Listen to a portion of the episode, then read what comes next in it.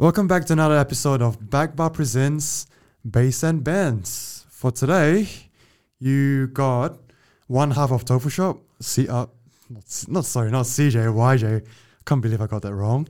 and we also got another uh, resident DJ in here as well. Would you want to introduce yourself to the listeners? Hi, yep. Um, I'm Jessie and I go under the name Henri to play. Um, yeah, so let's get into it. Yeah. So Henri, well, I'll call you Jessie for now. Um, can you like tell us how did you actually started off with backbar? Like, give us a bit of backstory over here. All right, so this is kind of a bit of a special one, I guess, today because YJ is actually the reason why I got into back bar. Oh, am I? Yes, you are. So, one very drunk night after a BYO at house, I decided that it was a great idea to approach the boys and ask them to play a whole SoundCloud mix, which Yeah, that's right. I remember that because you. I remember that clearly because you are the first person that come to us and ask not not a song request but a mix request. yeah, you are definitely the first and might be the last. But for some reason, we did not push you off because I was like, I was looking at the mix and I was like, uh, yeah, let's try. You know, like send it over to us and then let's like have a listen and see how it is. For reference sake, this mix was an hour long, so there's no way these boys were playing it. Was it what what genre was it again? It was a mixture of everything. To be honest, I'm still bad with genres. I was back then, and yeah, the multi-genre thing just seemed to fall, but mainly drum and bass, I think. Yeah, but I mean, I think you are pretty f- comfortable with like some dubstep, like rhythm-ish, and then also DNB as well. Yeah, dubstep, would that be a comfort zone? definitely dubstep and rhythm. DNB, I'm I've got better with over some time thanks to you, but yeah, I'd say those three are probably my main main ones. And that was last year, like July. Yeah, just over a year ago. Yeah, this has been a full year, eh? Yeah, one full year of practicing and learning and Buzzy. more to go. What's your um? What sort of music do you like usually listen? Like the the casual music that you listen to, and also like the hype music that you listen to. Casual, definitely. You know those um Spotify pie charts that were going around a while ago? Yeah, yeah. Yeah, so one of those I did on Spotify. Um, turns out Australian reggae or Australian kind of Sticky fingers. yeah, like Sticky Fingers, um, homebrew, whatnot is usually my go-to on there. Um, otherwise on SoundCloud, mainly dubstep, but also a healthy amount of drum and bass. Because I'd, I'd actually say that my Spotify and my SoundCloud like listens are actually quite a stark contrast as well. Yeah, Because SoundCloud is actually where I find all the club bangers. Like, um, because I, th- I think SoundCloud is just better for club music just because there's so many like hidden gems in there. yeah, like I, bootlegs that you can't really find elsewhere. That's where you find it in SoundCloud. Well, that's the ones you started sending me when you were teaching me for sure. oh yeah, that's right. So, I, I yeah. forgot about that so actually. we're, so SoundCloud introduction definitely um, comes from the Tofu Shop boys slash YJ as well. Whereas for my Spotify, it's also a bit more on the chill side. That's a bit. There's quite a lot of R and B for my for my Spotify actually. Mm. But no, we are not talking about R and B today because we are resident DJs from the back bar. Or Um, sticky fingers, even though we could. No, we couldn't. I mean, may, maybe maybe it's like a bit of a maybe another topic for another day. I would say. Who knows? Like maybe when we, when we can talk about music that we listen to outside the clubs. For sure. Um, do you have any um, artists that are like your inspirations that um, kind of like motivated you to like start DJing? Because you actually started DJing a little bit before I taught you, eh? Uh, I played around. So I had decks for a few years, but I was always a bit shy. Um, Never really had the confidence to try and go anywhere with it. I think it was 2019. Oh, no, 2015. Yeah. I got decks for the first time for Christmas, thanks to my brother and my parents. Um, but yeah, not much luck getting anywhere. I'm from Taupo, uh, and there's one bar there, Finn's. Mm, oh One- yeah, one right. real kind of good good one that I loved, but yeah, to get in the scene there is kind of impossible. You're just staff. So yeah, lucky counting, finally got around to it and we're getting somewhere slowly. nice because I think you're doing a pretty good job at back bar. Actually, you're actually getting quite a lot of um. You actually been to um quite a lot of support lineups actually, aren't you?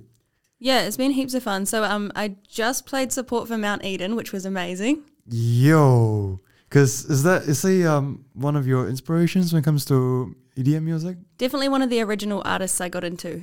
Yeah, so it's been a been a it was a big honor. Which which is something that I think um it's cool to talk about actually because you said that you like dubstep. hmm And fun fact, I mean, fun fact if you consider that, because I, um, for Tofu Shop, we play mainly bass music, and of course, dubstep is part of bass music. And um, I've mentioned it. I've mentioned it before on the first episode that I actually hated dubstep um, when I first started EDM music. hmm But I think it was only um, when I joined Backbar, then I kind of like feel the love about dubstep, I guess. Because back then I just feel like, oh, it's just noisy. It's just way too, too much noise. Yeah, I agree. If you're not a fan of dubstep, listen to it a little bit more. But but fun fact though, fun fact, because the dubstep that um, that we listen to these days Mm. isn't actually how dubstep sounds like at the beginning. No, uh, yeah, I agree. Because when you um, do you have any idea like about the old school dubstep artists? If we talk about like old dubstep, You're talking about like Nero, like kinda old school Skrillex. yeah, probably. Uh, no, I mean I would say old school Skrillex is even it's more. It's like the pivot that kind of like revolutionized dubstep. Actually, I mean Mm. it's really subjective here, but I'll probably say you're talking about like South the South London style, you know, the UKF Skream, uh, Benga, Mala sort of thing. All of the ones that used to play on you'd play on YouTube with the little circle that Yeah, that's the one. the yeah, that's the one. That's the one. Like uh, back then, it was just 140, like 140 BPM, that really deep, dark sound. mm, Because if I'm not wrong, I think dubstep was actually started off as like, you know, that kid that didn't want to fit in in the UK EDM scene, which was UK Garage. mm, So UK Garage was like that, that really like bright and loud kid, whereas dubstep was that deep, dark, edgy kid that tries to you know not be mainstream. that yeah, hundred percent. But then fast forward, you got you got to that this really weird period um, where Skrillex comes in, and here's where it comes a bit debatable, I guess, when it comes to dubstep, Mm. because um, you got some people that some purists they're like saying, "Oh no, this is not dubstep. This is like way too loud, too much like noise and stuff." They used to all have the noise though, lots of like wonky sounding weird stuff in them. Yeah, I mean, you get some of the wonky stuff for like you know like Nero. Mm. Yeah, some of the Nero stuff was actually like pretty wonky, pretty wobbly sort of like sounds, which is like a bit borderline loud already, I reckon. And then Skrillex comes in with the whole bro step sound. Uh, yeah, that actually Skrillex actually arguably um, introduced that subgenre which is called bro step, which is what most of us consider as dubstep these days. Mm.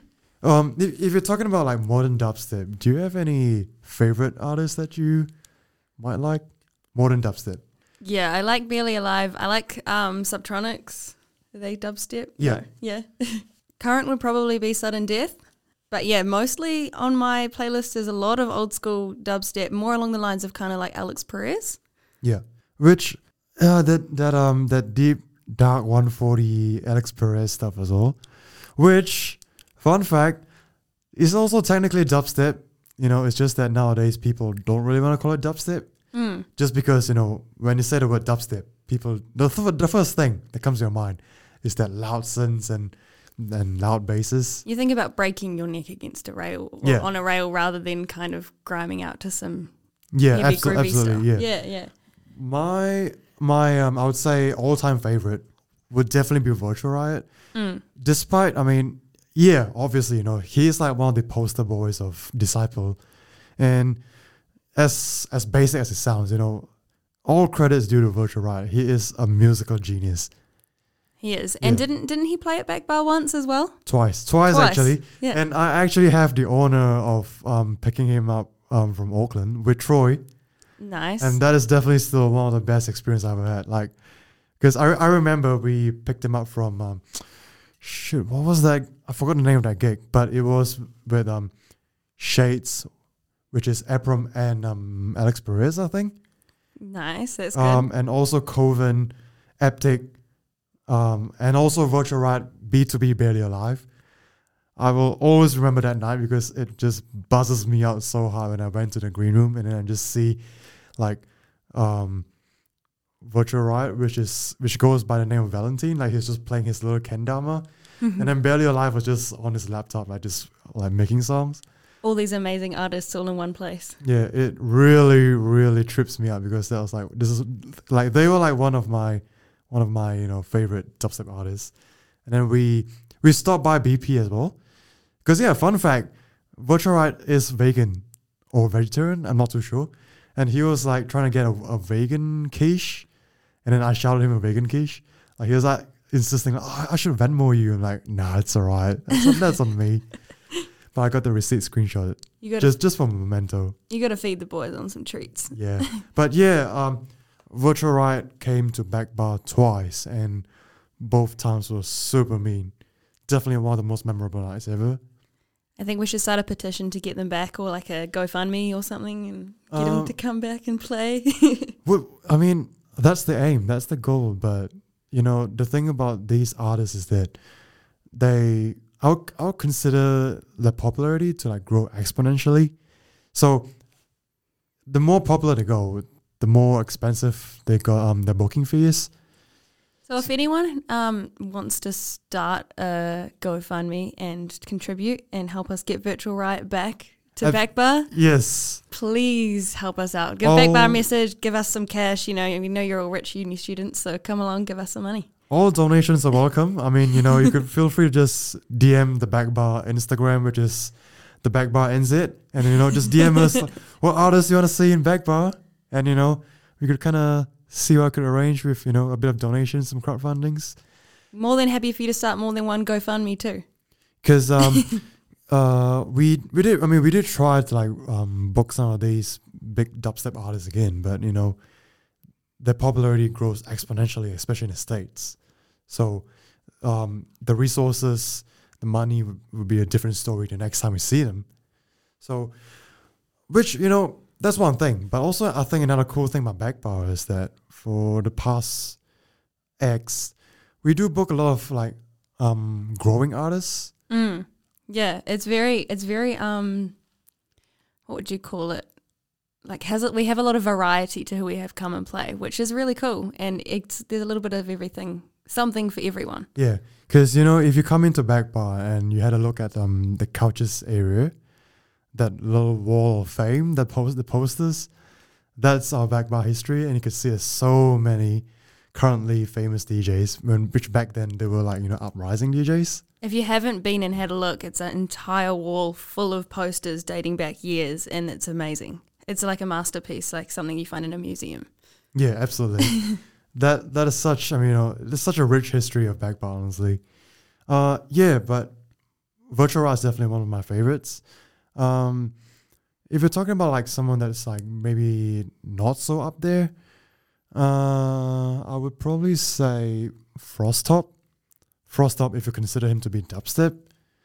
Uh, Frosttop is like a little Saber Valley-ish, so you know it's a bit it's, it's a bit trap. Um, Ray Volpe, Ray Volpe, he is pretty famous now to be honest. Um, well, and then a bit more like the rhythm side, you got like people like Arceus, um, Aweminus, which is also something that I do like as well. Because you do you like a rhythm too, eh, Jessie? Yes, I do. Yep, can't go wrong. Because I've caught you playing some wonky rhythm like quite a few times. Yes. Yeah, I mean, it's just I mean you're probably just not aware like what what are the genres that you're playing, eh? Yeah, so we we have this um, ever going issue between not no not so much issue, but this ever going learning curve between me and um, YJ, my mentor, which is genres and getting them right. And I mean, you know, you don't have to get it perfect every time as well if you're looking to get into it, but it's so much fun just learning and getting out there and being able to kind of have these opportunities. You can play dubstep, and if you accidentally play a whole bunch of weird rhythm in there, you're more than welcome to. People will be happy for you, Yeah, but that also prompts you to get some advice and more learning curves too, which is cool. Everyone's really supportive of it. Because you have played, um, have you? How many times of closing set have you played in back bar? Do you remember? Couple times. Like one and a half. One and a half. yeah, 'Cause did you did you enjoy that? I loved it. Yeah. 'Cause Um, would you would you consider like that moment also like where you let loose and just play whatever you want? Yeah, so it's kind of like a little bit of like take the leash off kind of moment where I could actually be a little bit more creative and, um, I don't know, I guess have a little bit more fun with it because the sets get a little bit heavier as the night goes on, right? Yeah. So the closing set, me being someone that really likes to play heavy, I kind of get to get this little kick and get out of my system and then continue playing everything else I like playing whenever else I get put on. Yeah, and then you got that um massive back to back to back to back at like the last fifteen minutes before we close as well. Yeah, that was fun. We did like four or five people at a time. Yeah, because Five? I mean that's pretty much like an all-out battle of like how like let's see if you could like out heavy each other sort of thing. It was. Friendly, just friendly competition. It's it's it's nothing nothing hostile, you know, just a bit of like friend friendly back to back. And if you've ever seen Back Bar and the stage at Back Bar, there's not a very big gap between each speaker. So Yeah. imagine like four or five people standing like sardines trying to kind of get their arms in there. It just look like one whole big wide person with multiple arms. Yeah, a- yeah, absolutely, that's right. But that also that also makes it fun as well. You know, it just makes it more. I don't know. Feels more cozy. You know, everyone's just all like hyping it, hyping each, each other. Like when the bangers comes in, Very fun. And we're all a big family, so you know, and I, I would Sure. say, I'll also say, the um crowd at the closing scene. Uh, sorry, at, at the um closing hour, is also a little bit different from the crowd that you get like at the early night. Because hmm. I, you know what we mean. yeah, because I, I would, I would like, I, I was like jokingly tell CJ like, oh, we've weeded out all the week now. It's all just the headbangers that's in the real now, just headbanging too, like all the heavy, all the heavy shit. the ones that are waiting to snap their necks against the rails. Yeah, because back bar do have some die hard like bass hits. on- In all honesty, yeah, but that also kind of makes me think about it though. Like, what do you reckon um, about the bass audience in in New Zealand though? Because we we um we had this conversation before, like me and uh, CJ and I. But what's your input on the audiences when it comes to bass music in New Zealand though? I don't think it's big enough, but I do definitely think it's getting bigger. Because do you do you feel like um, pre-COVID and post-COVID there's a difference? have you seen the Yes. bass scene pre-COVID? Uh, only what I saw as like not being involved within the industry, kind of. Yeah, But um, yeah. So I definitely I used to just love going to gigs because it was a gig. You know, I wasn't looking for any of the aspects around playing or like how popular this type of music was versus this type of music.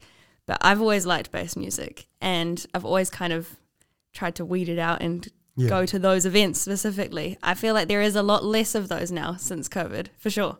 Yeah, absolutely. Um, because I think I mean we I think it's just because of the um I'm saying this like in a really reserved way right now, but I mean just because nowadays like audiences are mainly listening to another dominant EDM genre right now, which we will not be talking about today.